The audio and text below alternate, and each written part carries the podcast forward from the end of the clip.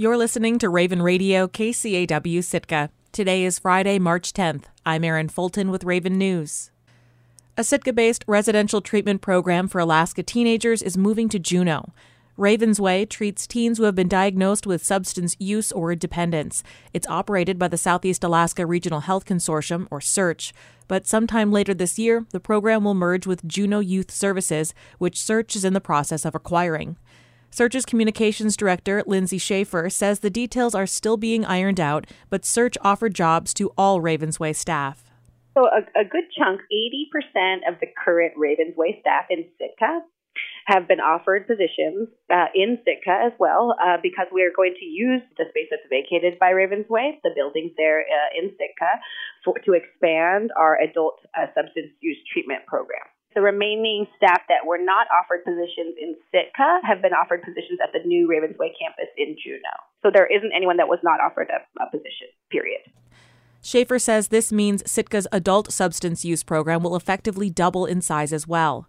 Like Ravensway, Juneau Youth Services provides residential treatment for teens as well as therapeutic foster care and case management. Schaefer says it's too soon to say exactly what combination of services will continue to be provided, but once the purchase of JYS is finalized, it will be known as the Ravensway campus regardless of where it is, Ravensway has been very important and very impactful. We understand that, and we want it to still, it will still benefit youth that are struggling with drugs and alcohol or, or alcohol. Um, and then youth outside of Southeast Alaska will have a direct route to get to Juneau, which will allow us to expand the program reach and impact. And I think that's a great thing. Um, and also, I think the expansion of the substance abuse services for adults in Sitka is going to go a long way to helping a lot of families and folks, you know, recover and get better.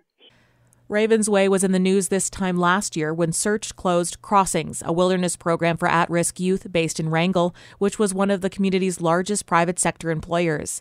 At the time, four of the 16 staff members were offered jobs at Ravensway, and the other 12 were offered commensurate positions in Wrangell. Since SEARHC is still in the process of acquiring JYS, the timeline for the move to Juneau hasn't been nailed down yet. But Schaefer says the class of teens that graduates from Ravensway this April will be the last group to complete the program in Sitka. Alaska's congressional delegation has filed an amicus brief in a federal lawsuit that threatens to shut down salmon trolling in southeast Alaska this summer. The brief is meant to be friendly guidance for the court, but at least one of Alaska's senators is not feeling especially friendly about the possible threat to an Alaskan way of life. KCAW's Robert Woolsey reports. Lawyers for Senators Dan Sullivan and Lisa Murkowski and Representative Mary Peltola filed the brief on March 6th in the U.S. District Court of Western Washington. The lawsuit was brought three years ago by the Seattle based Wild Fish Conservancy against the National Marine Fisheries Service.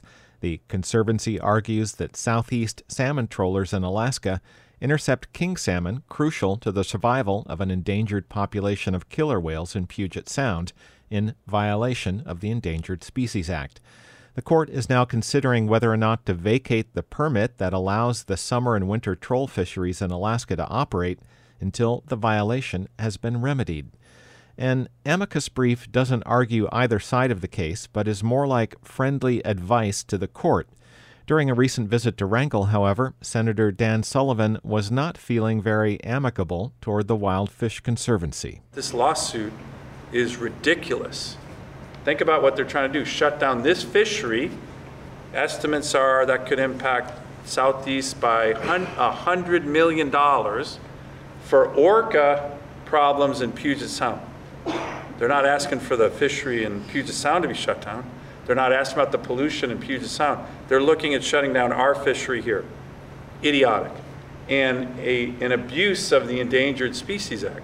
The amicus brief itself takes a more measured tone and suggests that the cure is worse than the disease. The National Marine Fisheries Service is already rewriting the 2019 biological opinion that the Wild Fish Conservancy first took issue with and is bringing it into line with the Endangered Species Act. NMFS is going to protect the killer whales. The amicus brief asks the court to protect the humans who've depended on this fishery for over a century or to paraphrase the legalese, the harm that the vacatur would cause outweighs any deficiency in the incidental take statement because the asserted violation has been largely remedied by NMFS and the economic impacts of the proposed remedy will be damning to an entire way of life that has existed for generations and will devastate the troll fishing communities of southeast Alaska. A final report and recommendation on the matter is pending in front of U.S. District Court Judge Richard A. Jones. In addition to vacating the incidental take statement that allows king salmon trolling in Alaska, Jones will also decide whether or not to suspend a Washington hatchery program intended to make more prey available for the southern resident killer whales. Reporting in Sitka with help from Sage Smiley in Wrangell, I'm Robert Woolsey. The amicus brief from Alaska's congressional delegation comes just as some major players have stepped up in support of trollers, including the two largest hatcheries in southeast Alaska and the full House of Representatives. On March 1st, the Alaska House debated Joint Resolution 5 in support of the Southeast Alaska troll fishery.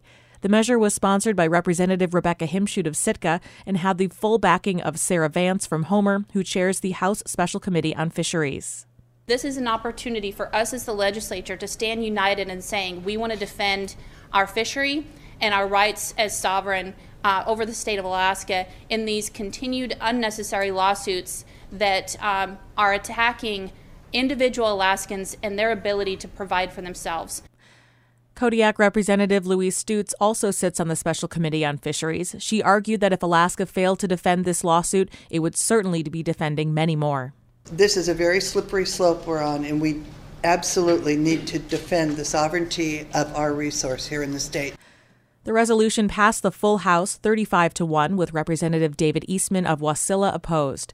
The following day, on March 2nd, another organization came together in support of Southeast trollers. The board of the Sitka based Northern Southeast Regional Aquaculture Association voted to contribute $75,000 to the Trollers Legal Defense Fund.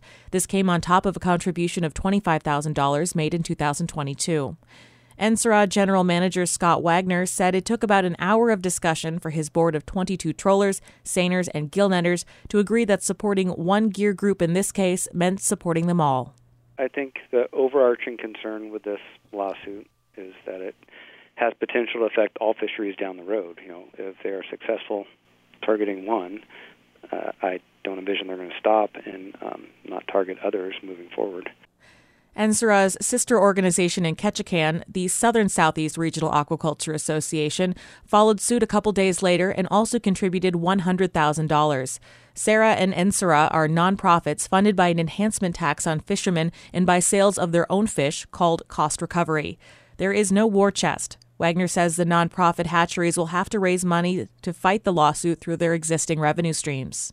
We have to increase our fundraising, which we do that through cost recovery, which means catching more fish and selling them as an organization for revenue, which means that there's less fish for the commercial fishermen to catch. So it's coming out of their own pockets. As yet, there is no timeline for a resolution to the Wild Fish Conservancy lawsuit. A final decision is pending before a federal judge in the U.S. District Court of Western Washington. Officials in Craig are urging water conservation as the community recovers from a weekend outage that left some pipes dry and others with dirty water. City Administrator Brian Templin says that residents should avoid leaving their taps open to flush their pipes of sediment and other impurities. He says that's necessary to allow the city's storage tanks to refill. We're starting to build um, storage water in the storage tank very, very slowly. And our concern is that if we have too many people uh, flushing their water lines, trying to get rid of uh, colored water, or using too much water for other purposes, that it would not take very much to drain the system right back down again. Craig's water system remains under a boil water notice through at least Sunday, March 12th. Residents should boil their water for at least two minutes before using it for cooking, drinking, or teeth brushing. Templin says the water pressure rose enough by Wednesday morning to collect bacterial samples. The samples were shipped to a lab in Juneau Wednesday afternoon. The boil water notice can end when samples come back clear of bacteria like E. coli. And now we're just waiting for the results, which may take a few days still. So we're still looking at the boil water notice being in place until uh, at least Mon- Sunday the 12th or Monday the 13th, and then we'll uh, see where we're at and hopefully be able to lift that water, that boil water notice. But if water levels drop too low, Templin says that could trigger an extension of the boil water notice. As of Wednesday, two of the four so called treatment trains at Craig's water plant were running at full capacity. The other two are sidelined until new filters are installed. It's unclear when replacement parts will arrive to restore the system's full treatment capacity. Taking a look at the community calendar. Community nonprofit applications for Sitka's Women's Club's annual grant are due on Saturday, April 15th. Email Sitka Women's Club at gmail.com for an application or see their Facebook page. Free Teen Open Gym is at 1 p.m. on Fridays in March at Blatchley Middle School. Activities include open gym, open skate, ping pong, and karaoke. 4 H leads archery on March 17th. For more information, email recreation at cityofsitka.org or call 747 4031. Bingocize takes place at 1 p.m. on Fridays at the Alaska Native Brotherhood Founders Hall through March 24th. The free nutrition focused health sessions include ways to reduce the risk of falling and are open to all, followed with snacking, socializing, and prizes from 2 to 2:30. For more information, email Douglas O at search.org or call 966 8674. I'm Erin Fulton, and this has been Raven News.